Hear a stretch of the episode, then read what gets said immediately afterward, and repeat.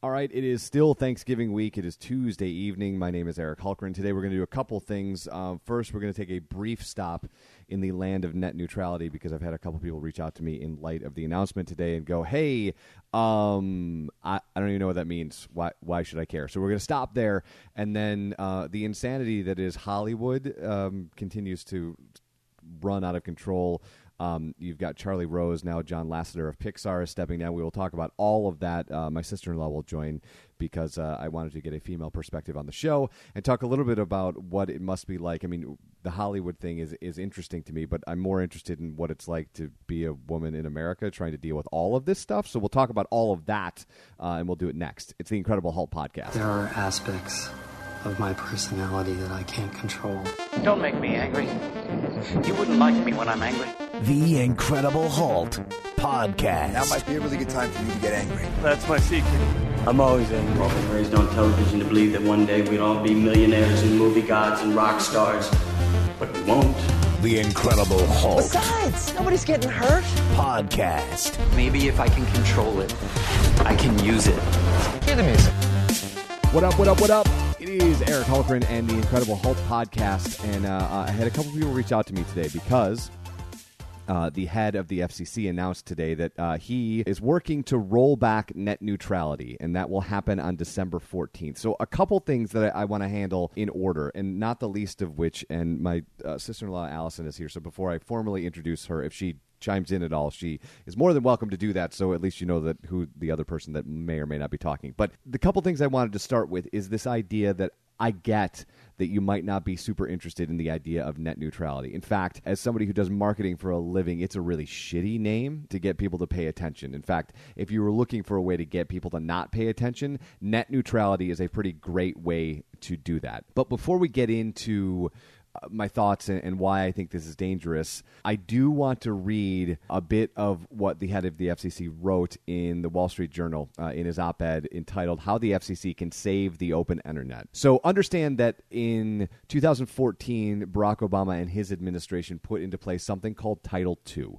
all you need to understand about that for the sake of this discussion. And uh, I will be bringing my friend Kyle Young in in the next couple days to uh, kind of unpack this more because he's way smarter than I am about this and can uh, answer all of the questions that you will likely have after this podcast. But uh, the idea is that Title II shows up and it's uh, essentially giving power to the FCC to oversee the internet in a way that makes sure that they, in theory, control the way in which content is distributed on the internet and you'll hear this a lot that every piece of content or every piece of information that went through the internet was treated fair and equally, meaning that no piece of content or no application got preferential treatment over another. Fast forward to as soon as this year started and you had a new administration in place, and this is not an indictment of the Trump administration. This is what happens with the FCC every time a new administration from a different party is in play. When Barack Obama is the head of the United States and the Democratic Party has control,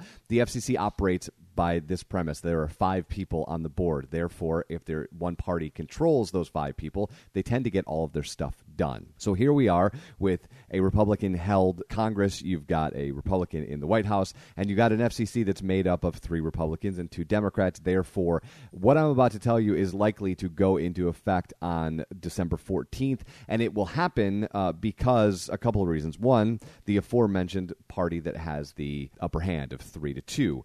Two, because people have, that have been texting me all day don't understand what in the Sam Hell net neutrality is, so they don't know why they care. So there's not enough people kind of making some noise. And three, hackers decided it was a really good idea to hack the FCC site and put on 22 million fake comments about hating on this, which all that does is muddy the water.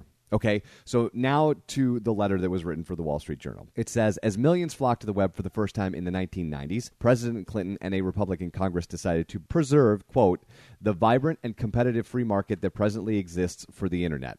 And this was before the AP style guide said that internet was lowercase. So in this particular quote, it is uppercase. Uh, in the Telecommunications Act of 1996, and I will say this as somebody who worked in radio, this is the only thing that the Telecommunications Act of 1996 got right. It said the government called for an internet that was, quote, unfettered by federal and state regulation. And the result was the greatest free market success story in history.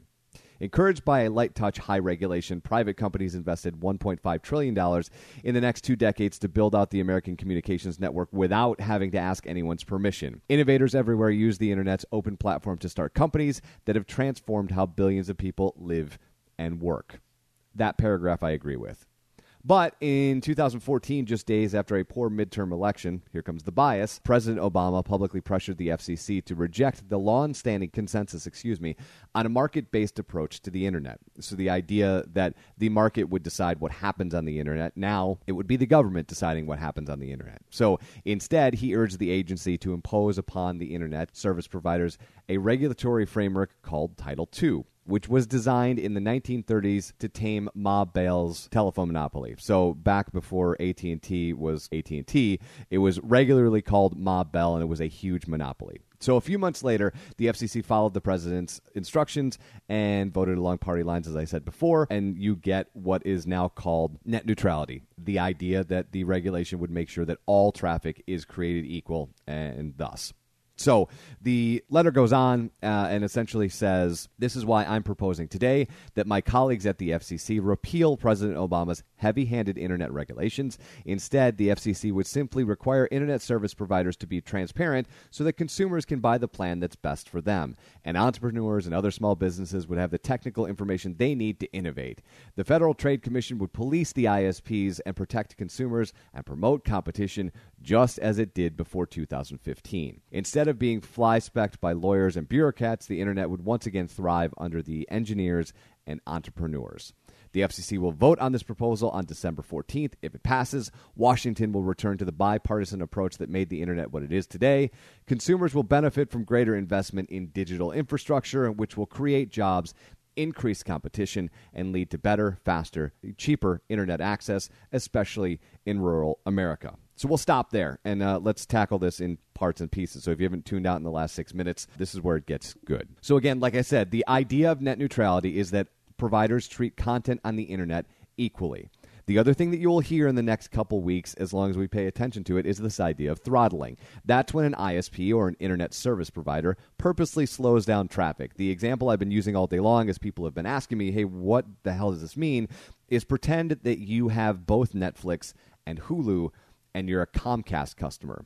If Comcast decides that it does not like Stranger Things, it will throttle down Netflix so you cannot watch your show on Netflix, which would then what? It would make you watch Hulu, right? So if you only had Netflix and had Comcast in this scenario, you would be forced to go to Hulu, which Comcast owns a part of, and thus puts more money in Comcast's back pocket. That's how throttling would work. How we got here is something called the General Internet Conduct Standard, and that's very boring legalese for a rule that allows the FCC to regulate the open internet. And why uh, is a little bit murky, but that's where we are. So here's why this is important a couple things that are at the end of this letter is that it would build a better, faster, and cheaper internet, especially in rural America. Now, for some context, there are 10 million homes. In the United States currently, according to the 2016 census, there are 125 million homes in the United States. 10 million of them have zero access to zero internet, wired or otherwise. 42% of the homes in the United States have access to exactly one broadband provider my house being one. And I do not live in a rural area. I live in a very decent sized city outside of Grand Rapids, Michigan, where there should be more choice. I only have one. My previous house, that was a mile away from this current house, also had one, a different one. So I don't believe for a nanosecond that we're leading to better, faster, and cheaper internet access. In fact, I believe wholeheartedly that if net neutrality falls apart, as it likely will on December 14th, that what you will see is AT&T, Comcast, Verizon, and all the other telecoms celebrating because they will have complete control over what happens on the internet in the United States over the broadband services that you currently pay for. And if you believe for a second, friends, and I mean for a nanosecond, that AT&T, Verizon, and Comcast are super excited, and I'll use Alison because she's sitting right here, are super excited, I should say, for the Alison Internet Company to come on with their new Wi-Fi product so that innovation and entrepreneurship shall thrive all across America. I have a bridge to sell you because that's not how this works. That's not how it has worked. That's not how it will work. And that's why, whether or not you are a Democrat or a Republican, this is a very important issue because turning over all of this power, in my opinion, to internet service providers for them to al- be allowed to throttle as long as as long as they tell you about it. Oh, and we'll bring in the FTC because they do such a bang up job of making sure there's no monopolies in the United States. To bring them in to make sure that they're overseeing that the transparency is transparent enough, I just don't think is good enough. We are at the point, guys, that the internet is something that you use every single day. Whatever you do, you use it every single day. However, you access it, whatever you access it for. And the idea that every piece of content or all pieces of information are treated equal is super important. And one of the red herrings, and I've been talking about this most of the day, so it's top of mind, but one of the red herrings that you'll hear is like, well, we need more government control or we need service providers to control what stuff goes on the internet because that'll get rid of all the bad stuff. This will not get rid of all the bad stuff. And I will tell you why this won't get rid of all the bad stuff because it's likely that you have not either heard or gone to check out something known as the dark web because that's where all the bad stuff happens. If you want to see the terrible, ridiculously gross, seedy underbelly of the internet, that is in the dark web, and that will operate in areas of the universe that Comcast and AT&T and Verizon simply will not be able to legislate over even in a free market system where supposedly we're going to give back the power to the consumer and give them more choice. The chance of you getting more choice, as I said before, is slim to none. And I really do want to get into this more with an expert, but I wanted to talk for 10 or 15 minutes about this idea because net neutrality for me and free speech go hand in hand. And you'll hear them used a lot hand in hand, where people are like, the, the idea of the net neutrality allows free speech to happen. And yes, it does. But as I always say when I talk about free speech, that's not free of consequence. I holistically, and I mean to my core, defend your ability to say what you want to say. I do not defend your ability to do so without repercussions. So you may have free access to the internet to do whatever you want to do, but when you break laws or do terrible things, there are and will be, and I would hope continue to be, consequences for that. That's not to say that we need to start policing the internet and controlling who goes where and what happens when. I mean, we already have enough issues with privacy and tracking pixels and things that most people in their day to day life aren't paying enough attention to.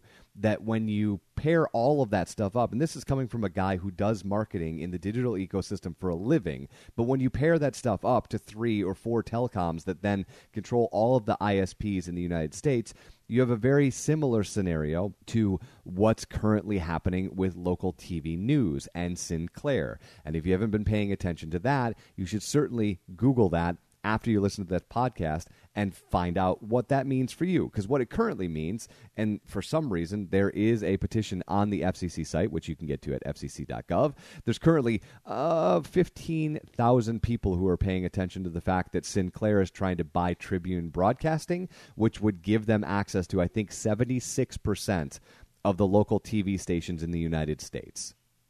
76% of the local TV stations in the United States. This particular company has a very clear cut point of view in the world, but I would say this for any company that wanted to own 76% of any part of the mediums that we currently consume. I would say this about iHeart. I would say this about anything. When a single company owns that big a slice of the pie, consumers don't win. They don't get better choices. Ask anybody who's currently consuming radio. Radio is not better today than it was 15 or 20 years ago. It just isn't. TV is not better today than it was 10 or 15 years ago. So the internet being in the hands of high value telecom, excuse me, conglomerates is not good for consumers. It just isn't. So please, please, please, as the rest of the week we're going to be doing podcasts up to and including on Friday, uh, I am dropping the holiday mixtape. The 18th year in a row I'm doing the holiday mixtape. That will happen on Friday. In between now and then, though, guys, spend four minutes. There's about a thousand articles online about net neutrality and what is happening and what happened today. Spend about three minutes reading an article or two about net neutrality and understand that this is one of the most important things happening in the country right now. Whether or not you understand what net neutrality stands for, you've got to get educated and you've got to get involved. It's one of the things that I, I wish more people would invest in is understanding the world around them and their place in it and how much power that you have or should have. And with that segue, I spent a lot of time last night um, pondering this new allegation against Charlie Rose uh, from PBS, who was let go, CBS and PBS. He was let go uh, today, CBS let him go in light of the allegations um, that he was doing things like walking around in front of female coworkers naked. Um, and, and, what's been fascinating to me, and why I wanted to talk to my sister in law about this, who's much younger and having to deal with, I, I, think, a different version of this than my wife currently is, uh, as she's. Um, we'll just say 30 for the sake of me staying married. Um, but I, the stories are getting crazier and crazier just as right before we start this podcast, John Lasseter of Pixar, he's their chief creative officer, is taking a leave of absence because he was making women feel disrespected or uncomfortable.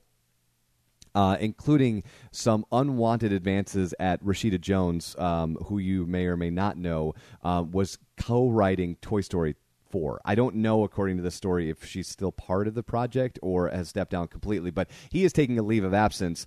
And Al, before we start talking, uh, I was reading this right before the podcast happened, and I, I just wanted to reiterate this because I, I think this is kind of encapsulates questions I have about current Hollywood his quote when he's doing the thing step two of this is admit that you're a horrible shitty human being uh, step two is write the apology letter, which includes this quote I've recently had a number of difficult conversations that have been very painful for me. Oh, really? They've been painful for you? Really? It's never easy to face your missteps. I'll add this aside, especially when you're a dipshit. But it's the only way to learn from them. Collectively, and why, like, seriously, collectively, you mean the world to me, and I deeply apologize if I've let you down. Okay. And on that note, Al, um, how do we fix this? No, I'm kidding. Um, I wish I had that answer. Right. I, I wish you did too. So you you've been in the professional workforce for what? Four, four years. Four years, yeah, four right? Years. And you're 24. 23. 23. Um, when you've been i mean right again right before we started you, you're like hey what is the give me the list of the people that have been fired in the last month. And i can give you a partial list. Um, amazon studios had roy price kevin spacey louis ck the aforementioned charlie rose. Um, and the list goes on and on and on. Uh, what's his face from transgender uh, has left the show because he was also a terrible person, and this and this is what I was saying on Twitter um, last night is like I look at this list and I think to myself, well, this feels systemic, right? This feels like there's something going on in Hollywood that makes them act in this profoundly insane way. Ken Evans and I uh, host an MMA show, and we often try and ascribe what we call real world scenarios to things that happen to MMA fighters or don't happen to MMA fighters. And so I'm thinking to myself, like, let's just take the Charlie Rose story. Like, you work at, at a company here in Grand Rapids, Michigan. If a male coworker was walking around without pants, how how long would he be working there? I mean, are we talking minutes or like 45 seconds? Yeah, hopefully seconds. But yeah. This is like this was something he did on the regular was walking around without pants on. Do you know when? Have they said who when? ca- gives a shit well, when? I know, but it just seems like these stories are like, oh, 10 years ago. Yeah, well, and, and that's some of the stuff with like um, the only story that it seems to have any sort of gray is um, what's his face, whose name escapes me, George Takei from Star Trek, right? Where that's Oh. 37 years ago. He claims he doesn't know the guy. Now, to be fair, I have not been following that story down the rabbit hole. So if something has come out in the last week, I, I'm I'm unaware of it. But again, to what you were just saying, like uh, for a lot of people, I think the Louis C.K. story is the sickest one, right? Because this is a guy who's Yeah. doing this stuff actively, you know, masturbating in front of females who are trying out for like all this terrible stuff, and then he puts it in his act and puts it in his character on Louis. Like he's literally flaunting this thing that uh, he feels gives him a superpower, but.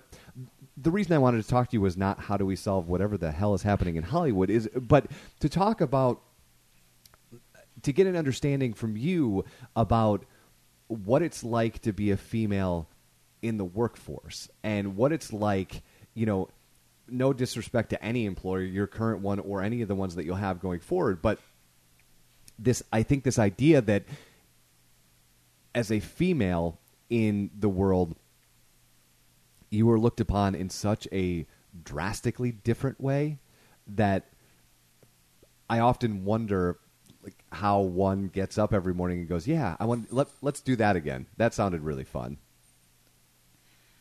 Yeah, it's it's an interesting take, and it's been. I don't want to say interesting again. It's been challenging, I guess, the last four years, just trying to make my own way through the professional workplace. As like the older I get, and the more um, activities and community that I'm involved in, and just how I'm spoken to sometimes to be like, oh, you're just 23, or you're just a female, or you're like, you haven't graduated. and unfortunately, you're both of those. yeah, I know. right? Like because yeah. you, you do see that. Oh, you're 23.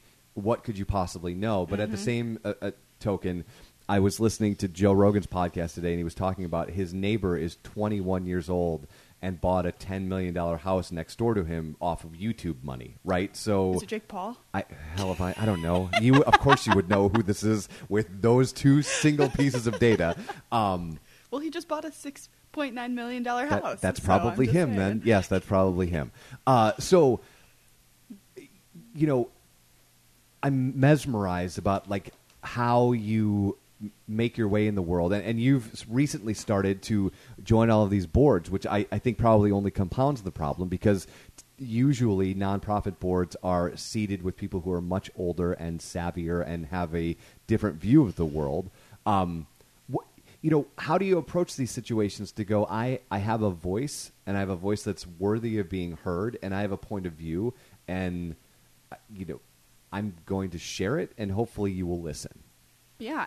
Um, I think I just like I just make a point that I'm here and I'm this is my job or I'm on this board and you're going to listen to me and my point is valid and I'm reading or I was reading over the summer this book The Feminist Fight Club and it they talk about how men lean in in meetings and they interrupt the most. And so I've noticed that. Like I'm taking these key points from this book. I'm like, oh, like I've never noticed this in meetings before, but for women speaking and how they're treated, it's just so interesting. And so when I'm in these like moments where I hold the power in a meeting or I'm speaking at uh, in front of the board, I'm the youngest one on that board. I'm the youngest one on my team at work. So I just need to make sure that I know I have all of my information right and that I know what I'm doing and which isn't always the case. I mean, I mess up, but I to the best of my ability have everything laid out so then if somebody wants to say like, "Oh, that's not right," or like, "What are you doing?" I can back up myself. So, but how did you get there, right? Because again, not to be very specific to what you're doing and Oh, where yeah. you're working, right? But there are many choices along the way that lead you to not lead meetings at 23 years old, Yeah. lead you to not want to join a board, leads you to not want to hang out with young professionals and grow yourself in a networking capacity. So, how d- how did you how do you feel that you got there and made those decisions to not, you know, order your Starbucks, put your headphones on, put your head down, work four hours, take a lunch, work four hours, go home. Yeah. Um, I think I just have this, and this is going back to my sophomore year in high school. We did this presentation on like what we want to do when we're older, what kind of lifestyle we want to have, and my teacher was saying like if you want to have this lifestyle that's traveling and ordering four Starbucks a week and having a nice car and do all this stuff, then you need to like bust ass and like you need to be better than everybody else around you. Like in my age group, like I see people, which fine, just working, going home, clocking in, clocking out, and like I can't, like I don't want to do that. I want to be better than everybody else because I have a higher standard to set for myself, and I have a niece looking up to me. So I need to be the You have best. two now, right? Yeah. Oh, yeah. Oh my gosh. yeah. I have two that um, are looking up to me that I need to show them that what women in this world are capable of because it's scary. Like Evelyn is older, so she's going to be in the workforce faster. But like, I don't want her to go on this shit show. Like, I need to pave this world. So Yeah, but like I mean that that's noble, right? Yeah. But like when you when you see from the top down, like as a society, we we go I mean, we didn't not as many people as they wanted went to go see Justice League, but like we go to go see movies, right? We go to consume shows on Amazon Prime, we go to consume shows on Netflix and you're seeing okay this guy that you lo- look up to not you right Yeah. but like you love transgender and it turns out that jeffrey tambor is a shitty human being right but as a guy i go well jeffrey tambor is a shitty human being and has his own show on amazon prime. Maybe that's the way i should go right? Kevin spacey wins all these awards. People look up to him. And he's a horrible human being apparently. I mean the amount of counts that are against him is staggering. Maybe that's the direction i should go. It's so as a father of a daughter, I see this stuff and I'm, I'm going, "Oh, John Lasseter, you had a hard time having the conversation that you were a shit human to your female coworkers. You're missing the point, man. Like, and these are all allegations, but there's so many of them, and it's in a segment of the world that is Hollywood that so many people look up to in the Instagram and Facebook world, where they want to take their best photo and and they want to look their best or take the best side view of their 1990 Caprice classic and make it look like it's a 2017, right? Yeah. And we're striving to this unattainable Hollywood model in so many ways, right? When we're talking about your nieces, my daughter, um, they're being you know bombarded with this over sexualization. You know, we can look at Yeah.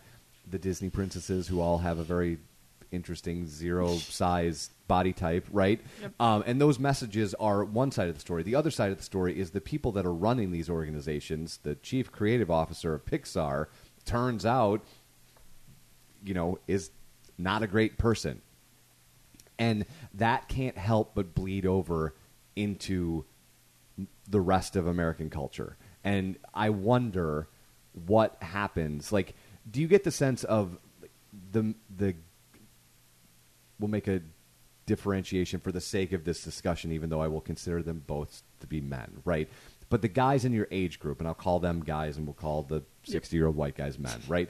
Um, the guys in your age group, do you feel like they get it more, or they don't get it more? Like, do they treat you better than older guys do, or is it the same? It's just different. Like, Yeah, so I guess it's the same but different because I think they see, and maybe it's because I carry myself differently. Because when I'm around like guys my age group, it's more of like a relaxed setting. Like at my workplace, we wear jeans and t-shirts to work or Sure. sweatshirts or whatever, and I think they just, I don't want to say they know that like if I'm in power, like I'm not putting up with you interrupting me. I'm not putting up, with you treating me like shit or talking down to me. I'm not putting up with that. But and I think they respect that a little bit more.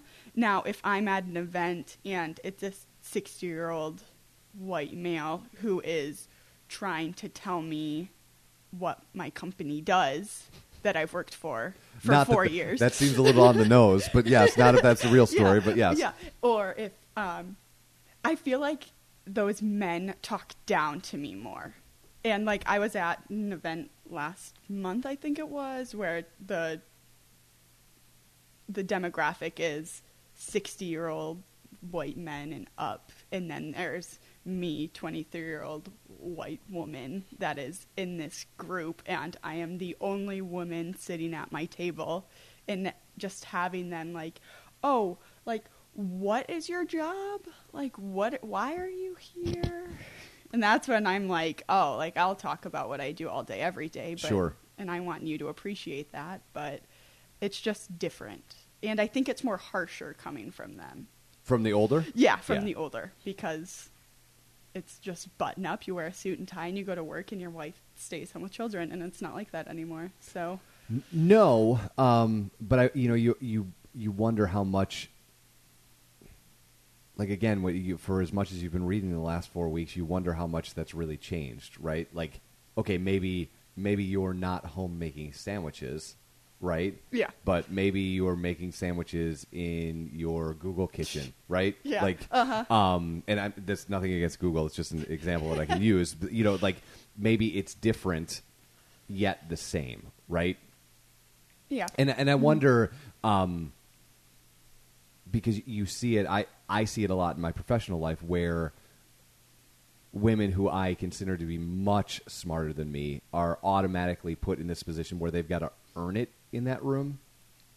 yeah, Right, they don't get the benefit of the doubt. They don't get the benefit of the doubt if they stand up. Like I was, I was just at an event uh, with one of my coworkers, and um, in what we do in the digital ecosystem, she is much smart, much much smarter in this this part of the world that I just haven't had time to invest in. So I don't I don't know it. It's a blind spot for me, and something I would love to learn about. I just haven't had time. She's the expert, but when she stands up, you can almost feel the room lo- be like, okay, prove that you deserve to stand up.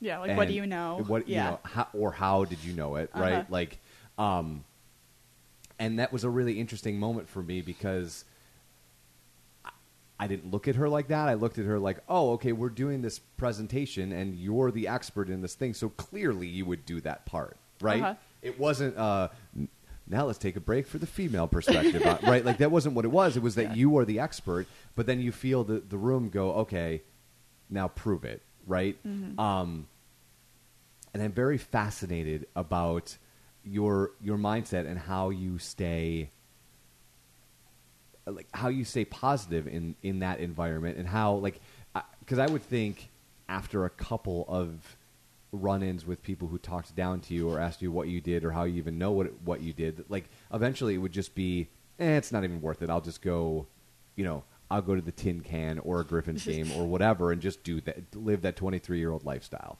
yeah. I think that that's like the stubborn part of me coming out, where now I just feel like I have to prove them wrong, and I have to be better than I have been, and I have to be the best of my age group, which I am not close to being. But so then the the next time when I see that same person, I can be like, "Oh, I have a raise, or I got a promotion, or I'm not that same. Like I leveled up, and you're still here, So how are trying to be a jerk to me." Yeah, right. So let's be specific. Like, how are you know? Where do you in? It, you know, it's so passe. Like you, you know, job interviews. Where are you going to be in five years? That's Oh. not what I mean. But like, Yeah. what what's the goal for you? What's the immediate goal right now for you? Like when you say level up, what's your right Yeah. now level up that you're you're walking towards? Um, right now, it would be to not be in an associate level at work anymore and to be a specialist. So that's my immediate future plan. And then do you have like do you have a long term goal like or, or are you just kind of going? I'm in the moment doing this thing in the moment. I'll see where this takes me and make decisions based on that. Yeah, well, my long-term goal is director of finance, but we'll see. like, For the same company or just Oh, anywhere? Um, anywhere. Same Gotcha. company would be great, but I mean, wherever. I'm not really. I am. I'm gonna say I'm not planted here, but I won't even move to Columbus. Right. So right. well, I, you know, and, and I, I, I, I asked you that question specifically because I, I think that's one of the things that can trip a lot of people up is that they don't get up every day. You know, they talk about leveling up or they talk about doing whatever it is that, you know, like to your point about whoever you're talking in this personal circle that you run into, those people tend to be people that talk about things but don't have any action. And they don't have action because they haven't pointed the boat in a direction, right? Yeah. They got in the boat, hooray for you, but now you have to go, I need to go from associate to specialist. And while I'm going from associate to specialist, I've got this long term goal of director of finance. Mm-hmm. And in order to get there, here here's A, B, C, D, E, F, G. which only helps to serve what you were just talking about, which is like I'm going to go in these meetings and, and own this stuff Mm-hmm. as much as I'm going to own my suck when I screw up. But I'm going to own Yeah. both sides of this because I know that at the end of the day, I need to be over there. That's what I want to go do. Yeah, and I think that with that worked with where I work, it's a good level of where I can be like, hey, I just killed this, or I don't like saying like, hey, I just killed this, but I like, I mean, obviously I like to know when I'm doing good. Sure. So if when other people say that, but I will be the first one to be like, I just realized this mistake. I just sent this report and I'm looking over at it and it's wrong and I need to fix it and I need to go to our VP of sales and just own up to what I did wrong. And they're like, okay, if you have a solution, you figure it out. We'll be behind you. We will help you with whatever. And then that's the end of it. It's not like, hey, remember when you screwed up last month? Yeah, we're not doing that anymore. it's always just like, okay, hey, don't forget that formula that was wonky last month. And you're like, oh, yeah, totally, thanks. So that's a good part of where, like, I know that I'm like, protected when I mess up, which happens quite a bit. But well, eh, but but it happens quite a bit because you have the the ability to do that, right? yeah. Like it, it's when you don't have the ability to do that that you screw up, and it's like training a dog, right? When you screw up and you hit the dog with a newspaper, well, that's a really terrible way to train a dog because then the dog just becomes scared of the newspaper, Yeah. right? I Yep. become scared of failing, so I'm going to stay in my cubicle with my headphones on doing the thing that you asked me to do, and I'm not going to look around because if I look around, I might make a mistake. And the last time I made a mistake, you screamed at me in front of the whole company, so I don't want to do that. Yeah, and like we have a good, like I said, we have a good space to where we can mess up, but we call each other out. And so if I see that you messed up and you are putting a stop to like my job, so month end we have critical deadlines that we have to hit, and if you mess up something that causes me to be a delayed and mess up my stuff, I'm going to call you out on it. And I'm going to help you, but I want you to realize your mistake first, and then I can help you and we can resolve it, and then I can move on with my day. So where do you think that came from? Because I mean, I obviously have like I've known you for half of your life, right? Like, Yeah. um, where do you think that comes from?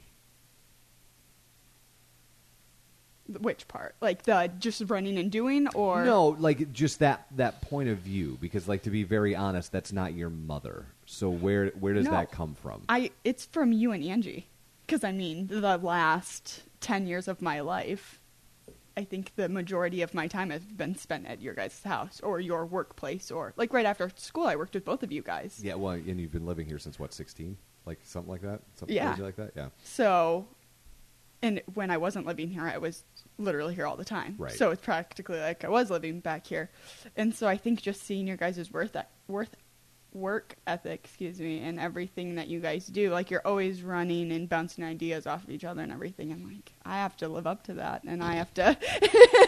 it's very different level right now, but it's just so cool to see your guys is just like running and doing kind of. So That was not a. I was not floating for a compliment there, but uh, I appreciate that. I, well, I just I was asking because I'm interested when people listen to this podcast. One of the things that they really like is like, where do you get inspiration for from, and and how do you turn that into action? You know, because it's Yeah. one thing to read Gandhi and be I'm super inspired by Gandhi, and then never do anything to benefit human rights, right? Right, Like yeah.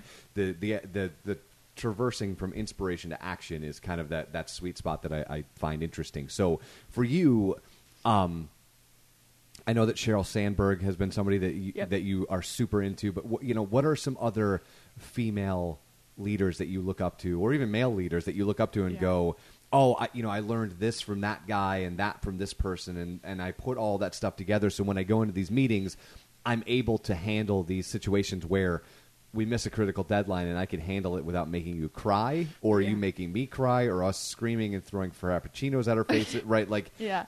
Who are some other people that you look up to? Um, it's sad. I don't really have like a whole list of people, but I love just going and watching people speak because the way that they carry themselves, I think, really helps me when I'm like, okay, like just take a deep breath, calm it down. Like you'll get through this. It'll be okay. Just break it down. But um, just seeing how it like seeing people speak really helps me with meetings to be like, okay, like TEDx. We're gonna have three words on the screen, and you're just the, you're just gonna talk. You're not gonna have this crap up on your PowerPoint slide. Please don't do that. yes. Please never. If you're Yeah. listening to this podcast, please never do that ever. Yeah, it's the worst. So you're not just reading word for word. So I get that off of TEDx and just, I mean, that's how you speak when you do things like that. So But I, I mean, I also learned that from TEDx, and I learned that from Seth Godin, who a long time ago, I don't even remember when, when wrote like six words on a slide max, and I went, "Oh, that seems like a really great idea. How about we go to zero words? Then I never have to worry about counting, Yeah. right? yeah, you have like a stick figure and then Right. you do a four hour presentation. Then you do four hours on that. Yeah. Well, and, and all that comes from exactly what you're talking about is is doing the work and, and getting the, the the reps in to do those meetings so that you can do them it's muscle memory, right? Yeah. But you're also doing stuff like you're teaching classes for kids a couple times a year and all of that stuff has been kind of a, a recent thing for you. What was the what was the impetus for I forget the organization that you just did, but like what was the impetus for getting up and, and being a part of your organization to be quite honest does some really amazing stuff in the city of Grand Rapids, a lot of which I don't think they get credit for. But um, you guys went out and you taught at this um, academy that that like has gifted students who are going to go on to do Lord knows what, you know, whatever amazing things. But what made you, what drew you to that project as well? Um, so it's the Grand Rapids University Prep Academy. So they call it Grupa, and inner city kids. Which feels like a Mario Brothers. I know, yeah. It's Look like out! those It's, it's the Super Groupa. those little mushroom things. Yes, that's Um, a super. It's a Koopa Troopa. yeah, but there we go. It's close enough. Whatever. Um, any inner city kids from Grand Rapids that are in this. Um, it's like a private school almost, and they have the coolest facility of any high school I've ever seen. Right downtown, near on Wealthy, I think. I'm really bad with streets. It's somewhere over there, and um, so I've spoken with them. It's been this was my third year. I just did a couple weeks ago, and I just spoke to them about accounting and like my roles in technology and how you don't have to be like a coder to have these roles and these jobs and that um, are like popping up all over with like at work we say that we're trying to compete with Silicon Valley and that's why we have fridges and we have dartboards and we have all Sure. of these things all over. Right. Like we have to compete and so I just want to m- make sure that these kids know that like there are options that are out there because I didn't when I wanted to be a teacher when I started school and now I'm in I'm going for my CPA. So it's a little different. And so I just want to help these kids like not waste these precious years after high school. Like, if you have something that you want to go for, then go do it. But if you know that at a younger age, I think that's super cool. And so, I want to just like teach like teach them about that, and it's just a better cause when I myself get to go do that for a couple hours, and I get to go hang out with these sixth and seventh graders that have no idea what they want to do and they kind of like you see these light bulbs that turn on they're like oh you get to do that or you do this every day like that's pretty cool i like doing that i like tracking this so which i'm sure when our like app developer coders went in we're like we make video games Right, like that's right, probably right. a little different than i'm Yes. like we build They just, people they, they just put Minecraft up yeah behind them. oh go, we they could totally do this, did right? yeah and so but i think for me it's just getting out there like i don't like public speaking so i just force myself to do that. And like my goal for like 2017 was to really push myself so i became involved with grand rapids young professionals more. I was on their board for a little bit. I'm on a different nonprofit board and i'm speaking at these um, like at Grupa. I spoke twice in 2017 there, and so I'm just kind of like forcing myself to get out there and just make my name known, which is kind Sure. of weird. So Build your brand, if you yeah, will. Yeah. totally. Which with a n- last name like mine, it's kind of sticks out there, but it's also like, oh yeah, like you you're moving and like you're doing things and that's pretty cool and i just like no one else is going to advocate for you so you have to advocate for yourself Amen, sister. Yeah, Amen. so- So, what, like, what do you have? What do you have planned for 2018? Because we have not t- prior to this podcast, we have not talked about that. But like, what do you what do you have going on? This I know you'll you'll likely still be in school, right? yep yeah so i'll have another accounting class um, in this winter spring probably a couple more classes in the summer just to f- try to move it on up faster with this degree killing me. And um, i have a lot of events for my um, board. There's like a lot of stuff that's popping up and the volunteer committee chair that i'm doing we're mo- shaking and moving with that. And it's just funny like seeing my calendar like explode at work. Like oh you're going to be at this event. Oh you're going to do this thing. You're doing this. You're doing this. Which it's so fun to me because it's like okay like in this group like at work we have 200 employees. No one really knows me unless i'm yelling at them about their timesheets or expenses. So to like kind of like bust out of that and be like oh yeah you work there that's cool. Oh you're also involved in x y and z that's amazing. And so i just want to like get out there more which is selfish but I don't think no, I I don't think it's selfish because I, I think that that speaks to what we've been talking about, right? Is like you have to do that stuff, and you probably have to work twice as hard in order to do that stuff to get the attention, so that when Yeah. you walk into those rooms where they're immediately going to talk down to you because you're not only not only are you a, female, right? You're a 23 year old female. Yeah. So what the fuck could you actually know? Um, doing all this work and doing all these extra events and kind of building up your networking skills, I think only ends up serving you in the end. Now, like I said, you probably have to work twice as hard, and none of that is fair. But I don't think that's selfish at all. I think that's how the world works. I mean, if you look at again, your trajectory is super interesting to me because it's way different than I think most people would go about. Like most people would where you are right now, they would have been in a four year degree, right? Oh, yeah, Or totally. finishing up a four year degree at this point and then or their phd or whatever. you're only 23. Likely you wouldn't. I mean, you're smart. You're not that smart. Um, not that you couldn't do it, but you couldn't Yeah. do it in two years. But uh, you know, you've gone the route of I'm going to work and get some life experience while on top here I'm going to get my degree at the same time, right? Um, and all that to say, like, I think you've made some really interesting decisions that a lot of people don't want to do because it's scary as hell to go. I'm going to apply for this job. I don't know if I'm actually going to get it, but if I get it, it's going to change dramatically change my life for the better because I won't be going to college, getting $120,000 worth of debt, being only able to work at Starbucks while I'm at college because I have so many credits that I'm carrying that when I get out, all the stuff that I've consumed isn't really work applicable. So now I go into this wood chipper that is Indeed, Monster.com, Careers.com, and LinkedIn and pray to God that I've picked the right keywords so that the job algorithms move my resume to a point that someone who might be a human being might actually call me. So I might actually nail the interview and get that job. You went a different route which I've often found fascinating. And and I wonder if you even know, even at 23, and maybe you won't, maybe it'll be 33 or 43 or 53, because I, I think for me, looking back, like I think in the moment I had, I felt like I had no idea what the hell I was doing, and then looking back, I'm like, oh, I, look at me, I was playing chess and I didn't realize, right? Like, but like, do you even realize why you did that instead of just going to college? Um, yeah, kind of, I guess. I well, first off the bat, like my family had no money to send me away, like to school. I applied to two schools when I was a senior in high school. I applied to Ferris and I applied to Montcalm Community College. I got accepted in Montcalm and I just decided like I'm gonna stay at home, which turned into your house. Right. and I'm just gonna go to school.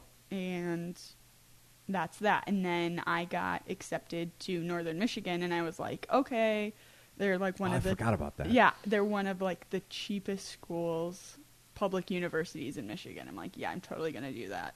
And then um, I realized that if I went there, the only way that I could get home was the Mackinac Bridge. So if the Mackinac Bridge was closed, I would not be able to get home, which is like the silliest thing to think about.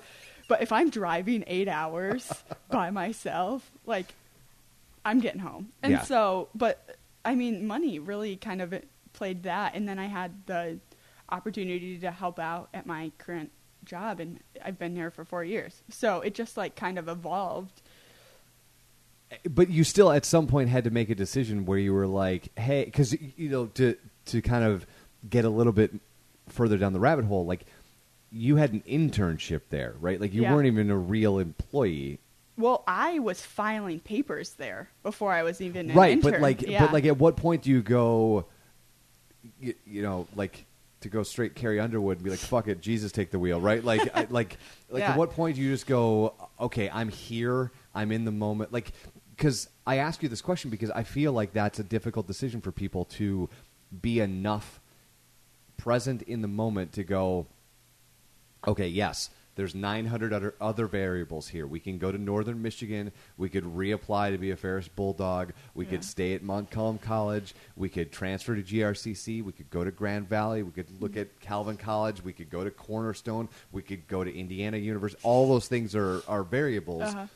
But I, I'm here and I got a feeling about this. Yeah. I got a vibe about this. so it was um i think like 2014 maybe i was working three jobs. I worked at the golf course. I was doing my paper filing and i did movie screenings and i got mono and i was the sickest i think i've ever been in my entire life and i was like something has to give. Like i cannot work three jobs and i was taking four classes that semester. Like something has got to give.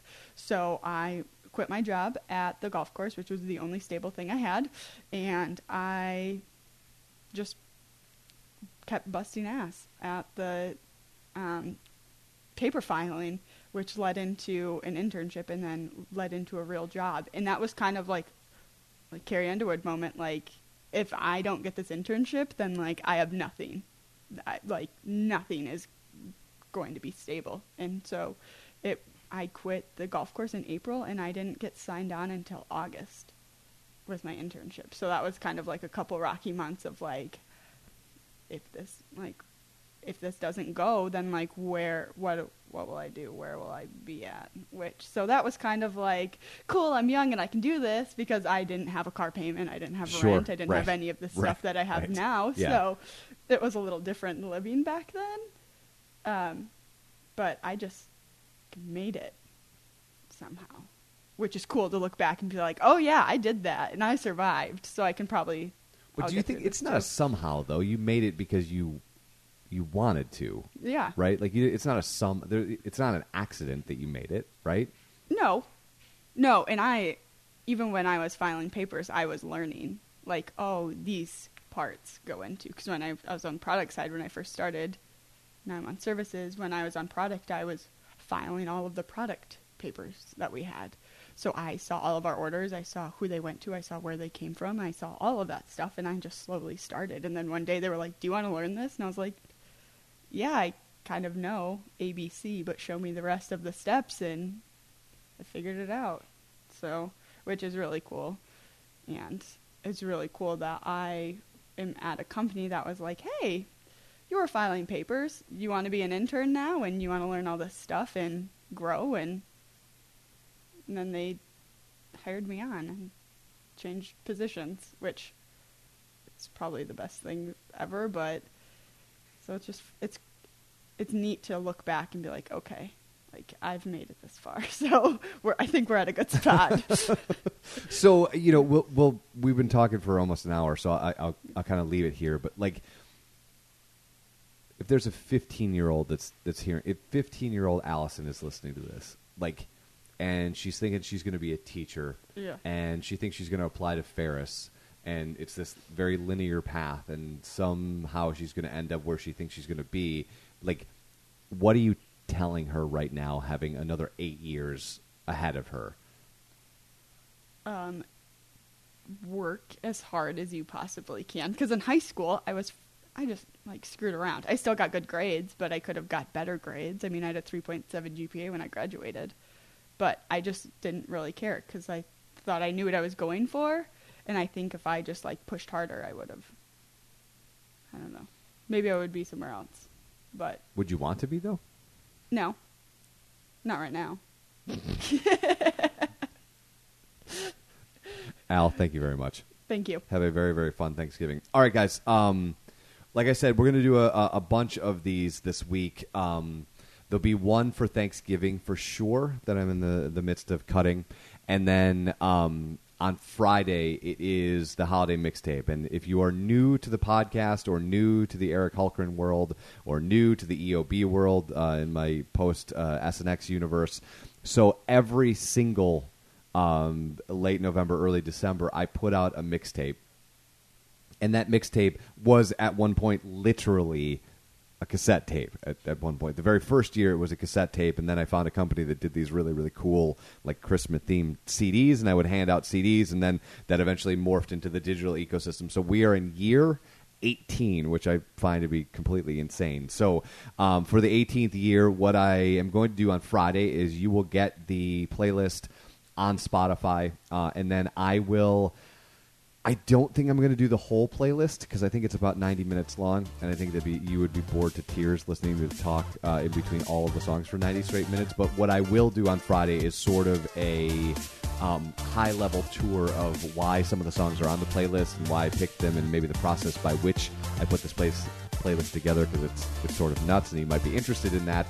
And all of that stuff is happening on Friday. So until then, you can always follow along uh, Eric Hultgren on Facebook.